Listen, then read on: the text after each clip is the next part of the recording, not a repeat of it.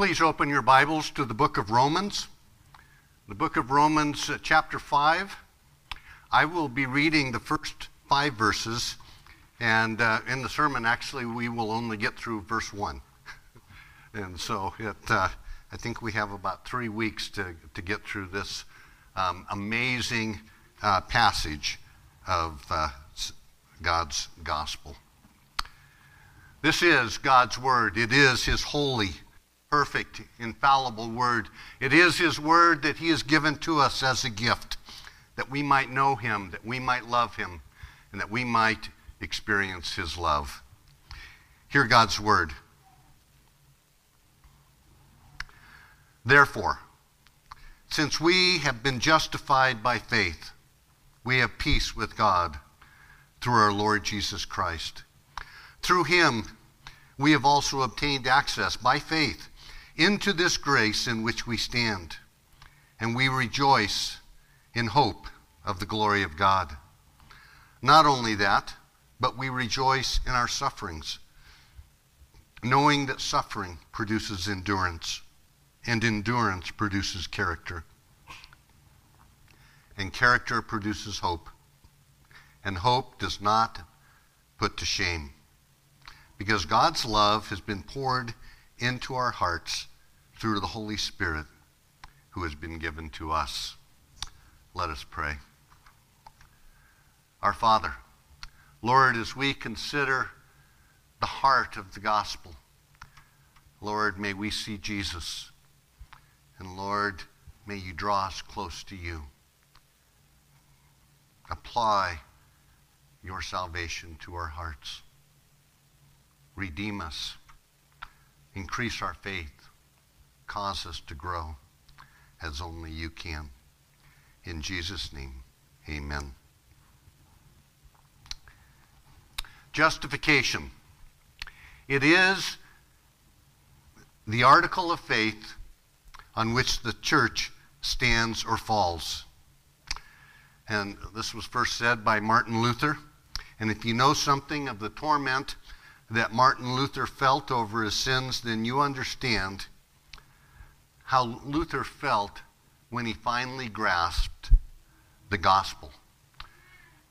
Luther was reading through Romans chapter 1, verses 16 and 17. And he read, For I am not ashamed of the gospel, for it is the power of God to salvation to everyone who believes, to the Jew first and also to the Greek. For in it the righteousness of God is revealed from faith to faith, as it is written, the righteous shall live by faith. Luther was a man greatly troubled by sin. Now, he, was, he wasn't uh, uh, a great uh, sinner, perhaps by a lot of standards, but he saw his sin very clearly. And he knew that sin was against God. And so Luther said that when he read this passage and he understood that the righteousness of God revealed in the gospel was not the righteousness which he had to achieve on his own, but it was the righteousness of God by which God saves sinners who cannot achieve righteousness in themselves. And he said, the revelation was so startling. He said he was born again. He was set free from the law of sin and death. And he felt that he was brought in to the kingdom of God's marvelous light. And so today, I want to consider the gospel in Romans 5:1. And it is my prayer that we might experience together, as Luther did, the glorious power of the gospel to set us free from the law of sin and death and to bring us in to God's kingdom of his marvelous light. And we will consider this passage in, in three sections the need for justification, what is justification, and the results of justification. So, firstly, we consider our need for justification. Now, think with me for a minute. What does God hate?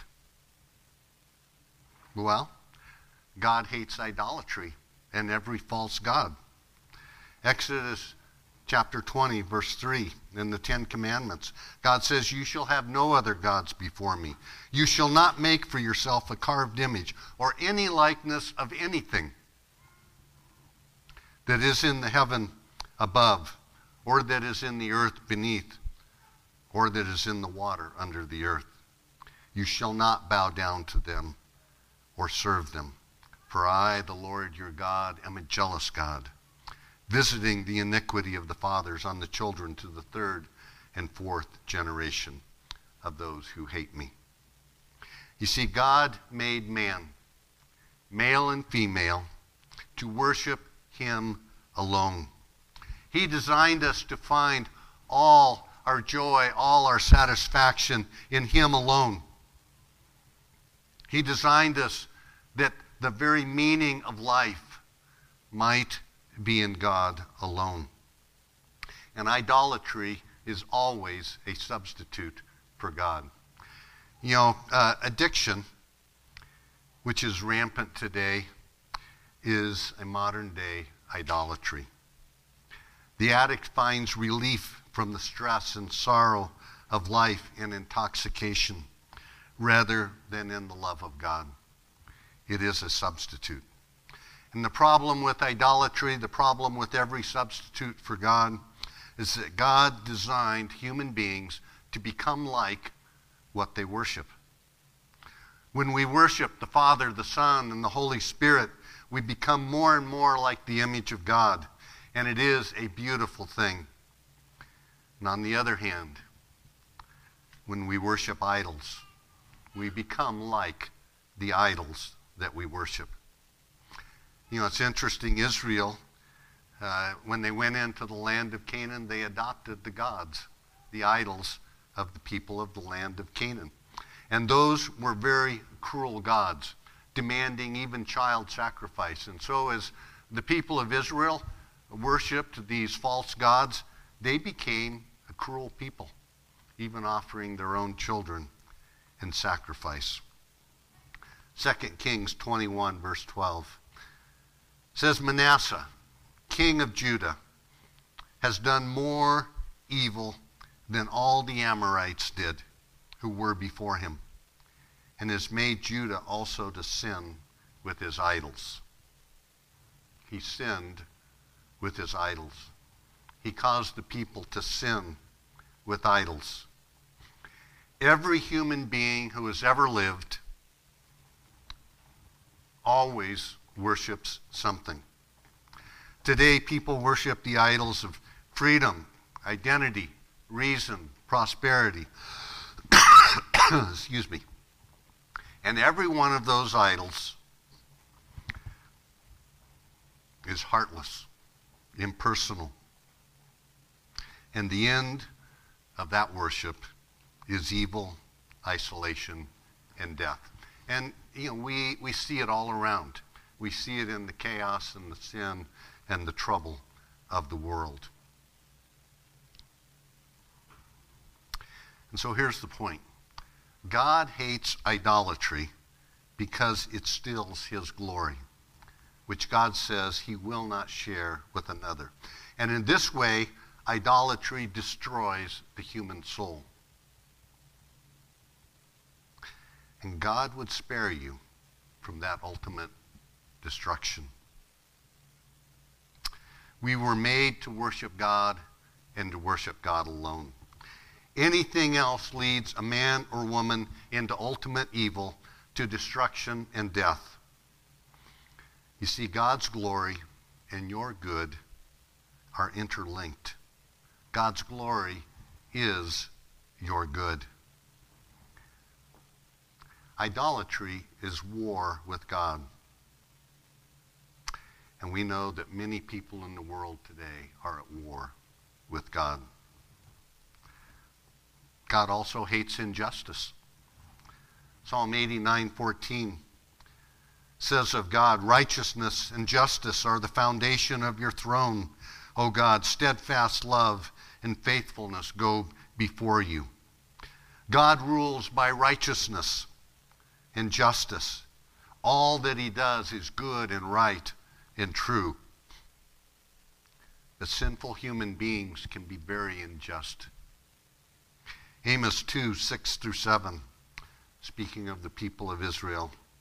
Thus says the Lord For three transgressions of Israel and for four, I will not revoke the punishment. Because they sell the righteous for silver and the needy for a pair of sandals, those who trampled the head of the poor into the dust and turn aside the way of the afflicted. You see, the people were afflicting the poor. They trampled them underfoot, and yet God had commanded them to care for the poor among them. Someone suffered a, a tragedy? Well, too bad. Pay up or be sold into slavery. See, this is the kind of injustice, well, that comes from a sinful heart. It's the kind of injustice for which God says over and over again Israel was exiled into judgment. It's the kind of injustice we see around us today. You know, amazingly, even after Israel was uh, exiled for precisely this kind of injustice, when they returned after 70 years, uh, injustice continued. The poor had to bring a complaint to Nehemiah. In chapter 5, verse 5, they say, Yet we are forcing our sons and our daughters to be slaves, and some of our daughters have already been enslaved. But it is not in our power to help it, for other men have our fields and our vineyards. Injustice. Nehemiah 13:10 Nehemiah also found out that the portion for the Levites had not been given to them.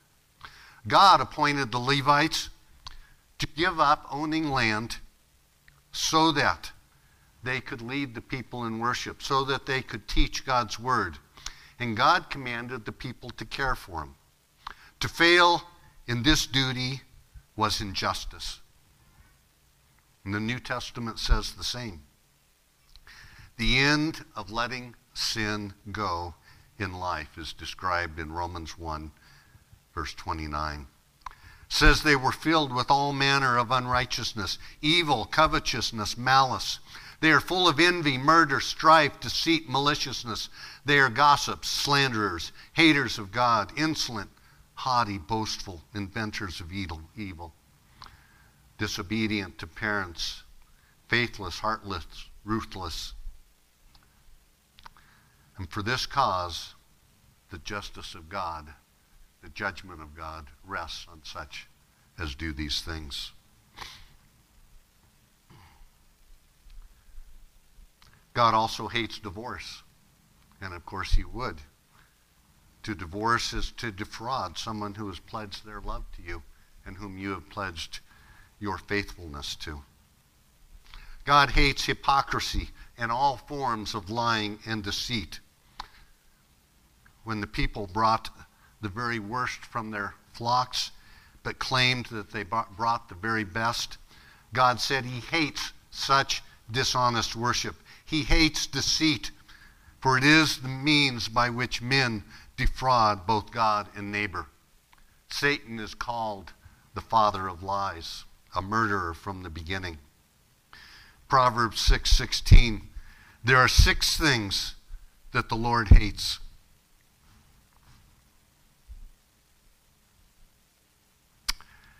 Seven that are an abomination to him haughty eyes, a lying tongue, hands that shed innocent blood, a heart that devises wicked plans, feet that make haste to run to evil, a false witness who breathes out lies, and one who sows discord among brothers. And we could go on with what God hates, but here's the point God's law and God's rule is always good and right and true. God's goodness is a blessing. You know, it's not just, well, here's the law, you violated it, and so uh, you're out of here. No, see, God's law reflects God's character. And God's character is good and holy and perfect. And God created his children that he might love them, that he they might love him. And so he created them to enjoy his goodness and ultimately that we might be in the very presence of God's goodness for all eternity. You see, sin doesn't just violate an arbitrary law, sin violates God's very character of goodness. And so sin, all sin, is war with God.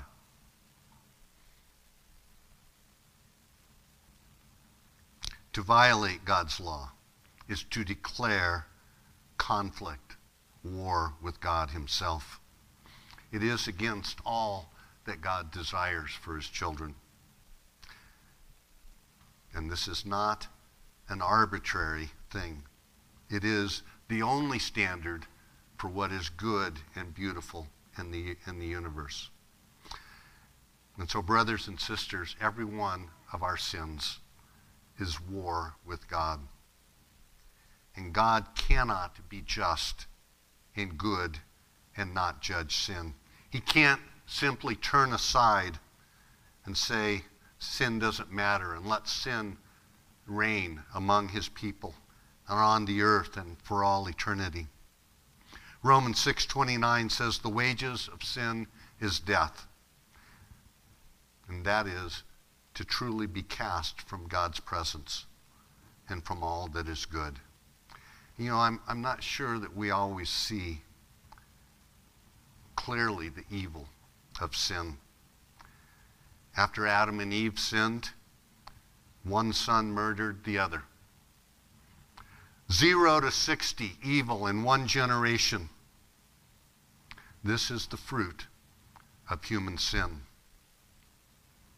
You know, I uh, once read a story about a woman who was fed up with the violence in the city. And so she, she moved to the woods. I'm, I'm sorry, I can't remember her name, only to find violence everywhere in nature insects eating insects, animals eating animals. And, and uh, well, it was despair. You see, God says all of creation was subjected to futility because of our sin. There is no escape. You know, the problem in our day, as a culture, we think that we are enlightened beyond sin.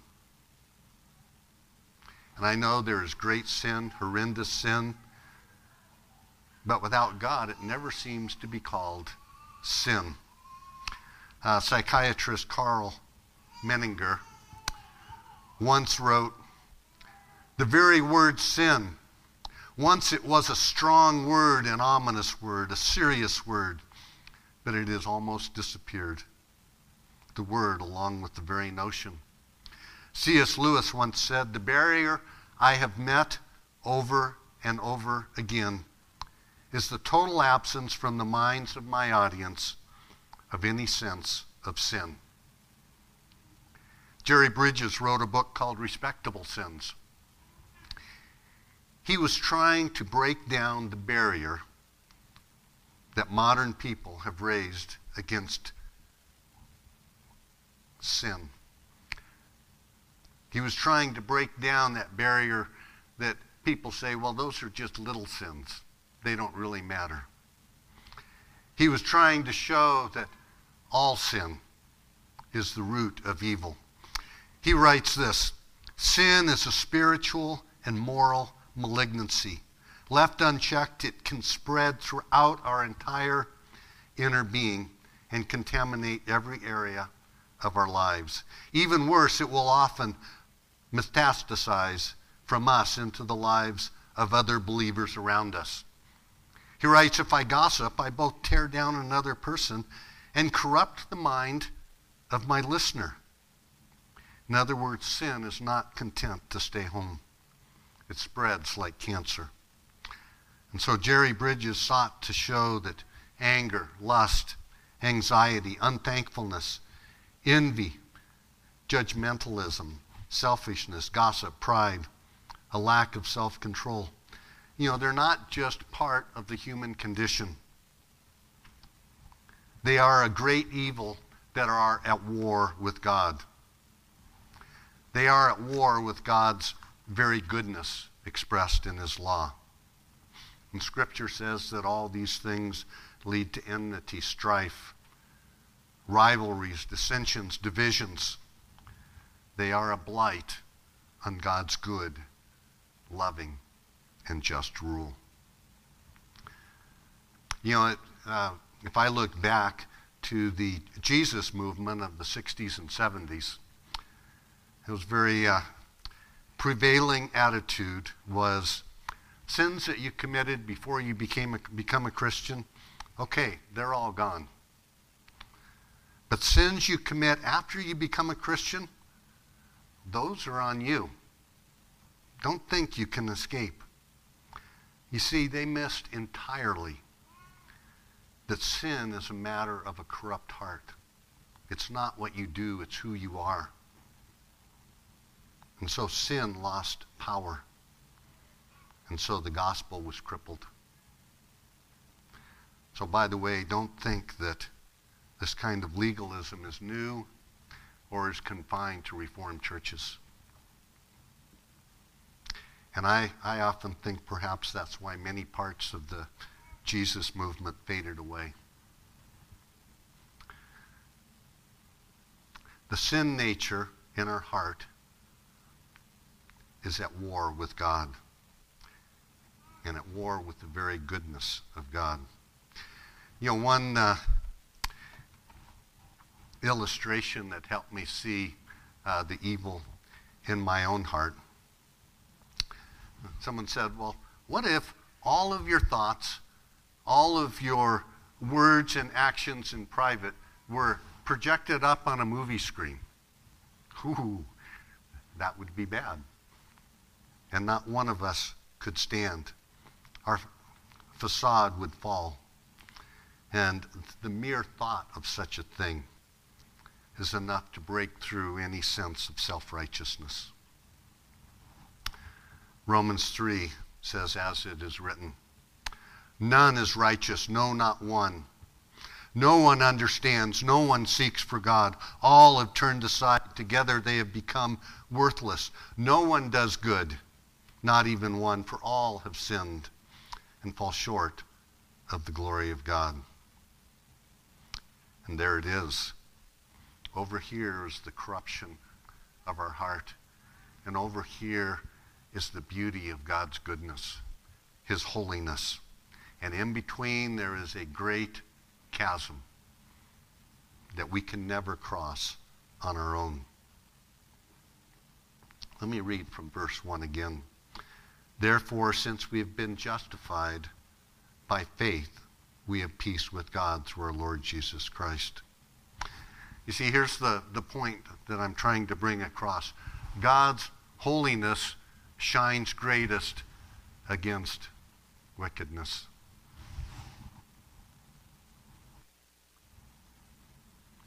Peace with God shows its greatest comfort in contrast to war with God. When this says, justified by faith, we have peace with God, that is a significant thing to say. Sin is war with God, and it must be dealt with. And so, secondly, we consider the way out of this problem. And the way out is by justification. It is by justification that we can be restored to peace with God. You know, this, this is peace with God. This has always been one of my favorite verses just for that phrase. It's so amazing to think about such a thing. But, you know, if, if we think that we're pretty good, then it becomes not so amazing. If we don't see the chasm as wide as it is, then it loses its power. The beauty and the perfectness of God's character is set apart from the wickedness of human beings. And it is only the gospel that can bridge that chasm. Only the gospel picks us up and carries us over into the presence of God. Only the gospel brings peace with God. Only the gospel does what we could never do for ourselves. And so we ask, what is justification? The word justification has a primary meaning of setting a person in right relationship to another person. And used here, it means you and I, as fallen, sinful human beings, set in right relationship to God. And, of course, that's why justification results in peace. If, if we're in right relationship, peace is a characteristic of a right relationship. And so the question is how does justification put me in right relationship to God? And the answer is by putting me in right relationship to God's righteous character as expressed in His law. In other words, when a, a judge evaluates an offender, compares the offender uh, to the law, and he makes one of two declarations guilty of transgression, condemned, or justified before the law, in right relationship, set free. And so to be justified is to be declared by God Himself to be righteous. To be declared to be in right relationship to God Himself. To be declared to be in right relationship to God's holy character, to His law. And when God pronounces guilt forgiven, He does so righteously. He has a perfect righteousness. And so he has a good reason for pronouncing justification. And, and so you might be thinking, now, wait a minute, we just spent, I don't know, 20 minutes talking about how human nature is at war with the goodness of God. How can God declare such a lawbreaker, of which every one of us are, to be forgiven, to be justified? Ah, enter Jesus Christ. And notice what verse 1 says. It says we have peace with God through, through, through our Lord Jesus Christ. Justification is always through Jesus Christ. Jesus Christ stepped up to take our judgment. He stepped up to take the death that we deserve. He died in our place so that we might be restored to God. You remember the, the example of, of uh, a movie screen of all of our thoughts? Well, that's, that's all, all wickedness. But what if we saw the movie screen of all of Jesus' thoughts and words and actions? It would be nothing but pure love and justice, righteousness, goodness. Jesus lived a perfect life. Well, he was God come in the flesh. And so Jesus can step up and take our punishment. There is no punishment due to him as a man. And so, for this reason, when Jesus stepped up to die in our place, our guilt and our sin are completely cleared. The great exchange takes place. 2 Corinthians 5:21 For our sake he made him Jesus to be sin who knew no sin so that we might become the righteousness of God. You know, I used a, an illustration once before that I want to use again. In, in college, somebody had me uh, write my name on this side of the paper and then all my unrighteousness. Okay, that's a, that's a pretty bad list. And then on this side, the name of Jesus and all of Jesus' righteousness, his holiness, his goodness, his love. And then he says, This is what happens. Cross out your name and put Jesus over here with all these sins. Cross out Jesus' name and put your name with all this righteousness. And then it says that God casts our sins away from us as far as the east is from the west. It says that Jesus took our sins and nailed them to the cross. Jesus condemned sin on the cross. Now, question Did God just wipe those sins under the rug and say, no, sin doesn't matter? Doesn't matter that you're at war with all my goodness? No. Those sins had to be judged by Jesus' death on the cross. And then think about it. What's left with you? All your sins are gone. What's left with you is the righteousness of Christ that God imputed to you. And so God looks and he sees the righteousness of Christ and he declares justified, righteous, set free. And he calls you his own child. You know, this is a picture that we'll see in the, in the Lord's Supper. When Jesus took all of our sins, he died. His body was broken. He shed his blood that our sins might be forgiven. And so someone will say, but that's not fair. Jesus died as an innocent man, taking our sin. And that's right, it's not fair. It's mercy. It's God's wonderful grace. In Romans 3:23, for all have sinned and fall short of the glory of God.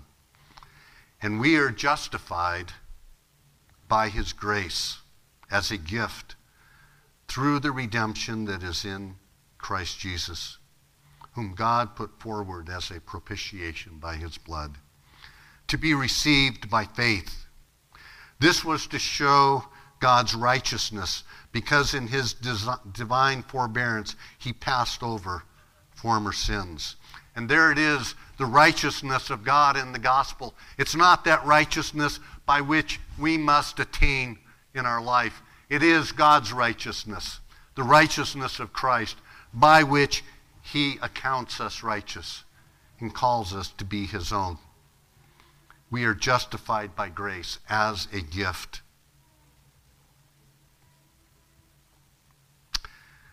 You see, if eternity is to be without pain and sorrow. There cannot be sin in eternity.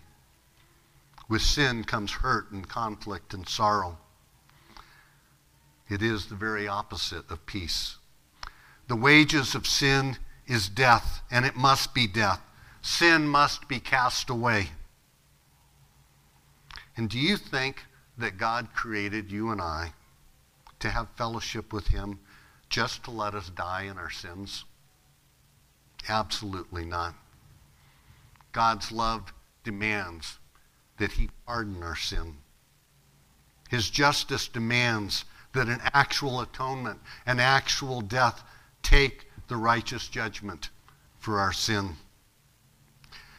You know, Jesus said of himself, he said, The Son of Man came not to serve. Uh, I'm sorry, came not to be served, but to serve, and to give his life as a ransom for many. For God so loved the world that he gave his only Son, that whoever believes in him should not perish, but have everlasting life. For God did not send his Son into the world to condemn the world, but in order that the world might be saved through him. This is the gospel justification. You know, the very next verse in John 3 says this Whoever believes in him is not condemned, but whoever does not believe is condemned already, because he has not believed in the name of the only Son of God. And so there are only two options. Human beings are at war with God their war is a war of evil against good, of wickedness against God's righteous, perfect holiness. Whoever believes in him is not condemned. And so let's consider the effect of justification. And we see that justification is entirely the work of Jesus. And so, how does God apply justification to us personally? How can we receive the justification that Jesus accomplished? And the answer is it's by faith. And that is first by believing the content of the gospel. That Jesus was born.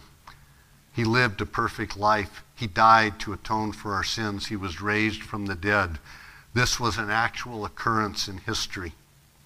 And second, by believing that this great truth is for me personally. It's not abstract, it's not irrelevant, it's not out there. The gospel is for me in my life, right here, right now. And third, by placing my full trust in Jesus, by casting my life into his care, by saying, Lord, be merciful to me, a sinner. In other words, by seeing your helplessness and trusting entirely in Jesus to pick you up from the pit of sin and to carry you across the chasm into the righteousness of God.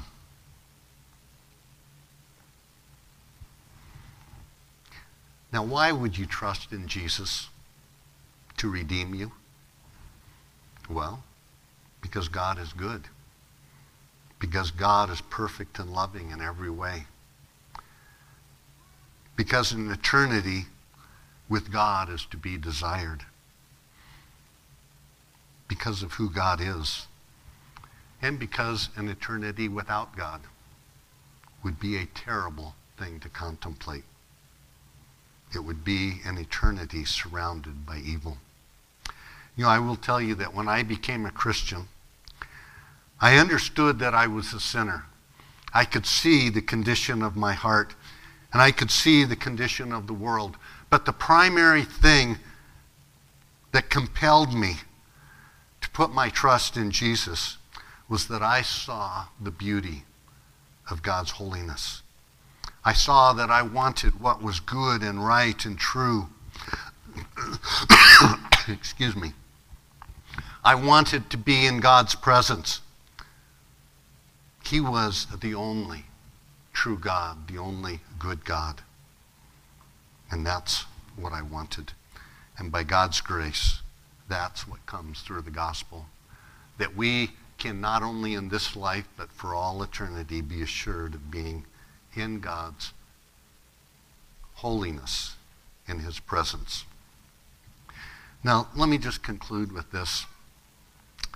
In the, in the 1970s, there was a very popular poster. And on this poster, uh, it was along a, a seashore, uh, there was, well, two sets of tracks, and then one set of tracks, and then two sets of tracks, and one set of tracks. And those tracks represented a man's life. And the second set of tracks was the Lord Jesus walking alongside. And the, the man looked and he says, Lord, but right here and, and right here at the very most difficult times of my life, there's only one set of tracks. Why did you leave me? And Jesus answered, Well, those were the places I had to carry you. And that was a comforting thought at the time. But I've come to see that reality is a little different. In real life, Jesus has to carry us every step of the way. There is no place where I can walk on my own. I must rely on the Lord Jesus always. There is no part of me that can walk on my own. And so, my appeal to you today trust.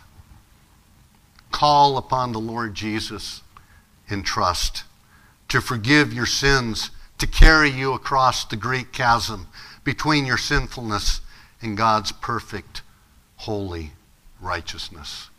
And do so today. You do not want to miss eternal peace with God in the beauty of his holiness. Let us pray. Our Father, Lord, you are all beautiful. You are all holy, all righteous in every way. And it is your decree by your good heart, by your love, by your grace, that Jesus died that we might be picked up and carried into your presence. And that we might be there not only in this life, but in all eternity. And Lord, that is the great desire of our heart. Lord, grant us faith that we might turn and trust you, that we might turn our lives to you in every way. Lord, that we might be saved by your grace through faith in Jesus.